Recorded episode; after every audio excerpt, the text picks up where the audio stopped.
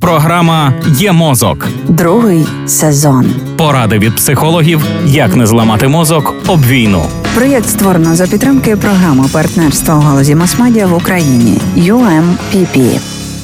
Від початку повномасштабної війни змінилось чимало аспектів нашого життя. Зокрема, тепер практично в кожного в оточенні є знайомий військовослужбовець чи військовослужбовиця. Навіть просто виходячи на прогулянку вулицями відносно мирного міста, можна побачити українських бійців, але іноді не знаєш, як правильно поводитися і спілкуватися з ними, щоб не завдати ненавмисно болю чи незручностей та водночас висловити повагу. Найкоротша відповідь: поводьтеся з ними як з усіма людьми. Важливо пам'ятати, що в нашій країні війна триває вже не один рік, а цілих вісім.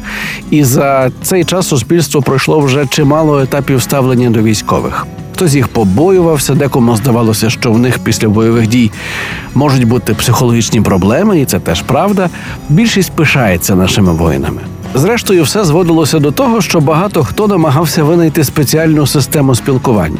Проте психологи запевняють, цього робити не варто, а про стереотипи взагалі ліпше забути. Найкращим рішенням буде вести розмову як зі звичайною людиною, каже психолог Олег Покальчук, водночас зберігаючи взаємоповагу. Ця установка нормальності передбачає спокійне, зважене і поважне ставлення до людей, які на це заслуговують. Однак є такі особливості у спілкуванні, про які варто пам'ятати, тож наступних кілька епізодів присвятимо темі спілкування із нашими захисниками. І найближчий є мозок на цю тему вже завтра, о цій самій порі.